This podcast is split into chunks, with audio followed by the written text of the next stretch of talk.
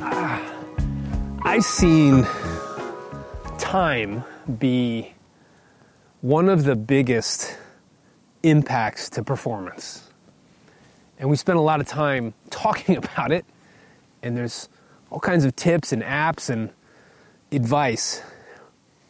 And I don't have this perfect, but I've been really focused on trying to get it right. And I have three things that I'm thinking about and trying to implement. The first is intentionality. Time is our one non renewable resource that we have. Once it's gone, we're never getting it back. And being intentional about time means putting time on your calendar to look at your calendar. Are you looking at the next year, quarter, month, week, day? Every week you should be looking at the next couple weeks. Every day you should be looking at the next couple days. And if there's things there that aren't important, they should go away and be replaced by something more important. So intentionality. If you're not intentional about your time, other people will be very intentional about your time. You'll show up to do important work and you'll have no time. Second thing, distractions. Overly connected world, there's all kinds of distractions. But some distractions feel like work. Email, it can be a very big distraction. It can be a powerful tool and we can get good things done.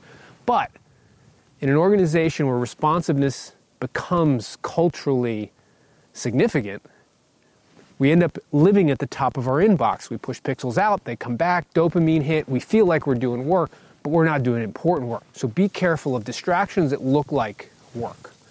And number three is thinking about bucketing your time into comfortable and uncomfortable time. And we need both.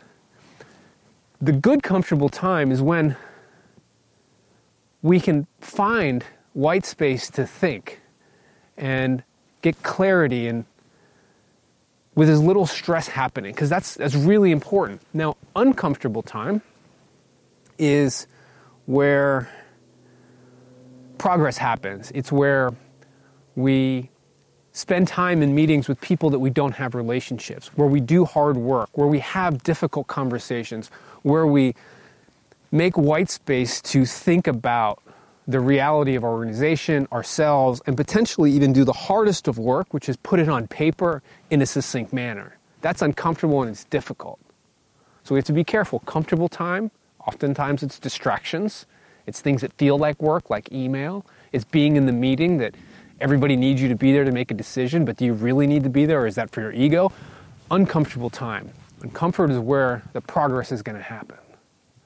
So, intentionality, distractions, and bucketing your time into comfortable and uncomfortable. Nothing easy about it. I don't have this cracked, but I'm working on it. I hope you're good. And if you found this helpful, grab the link, text it to a friend. Take care. Bye.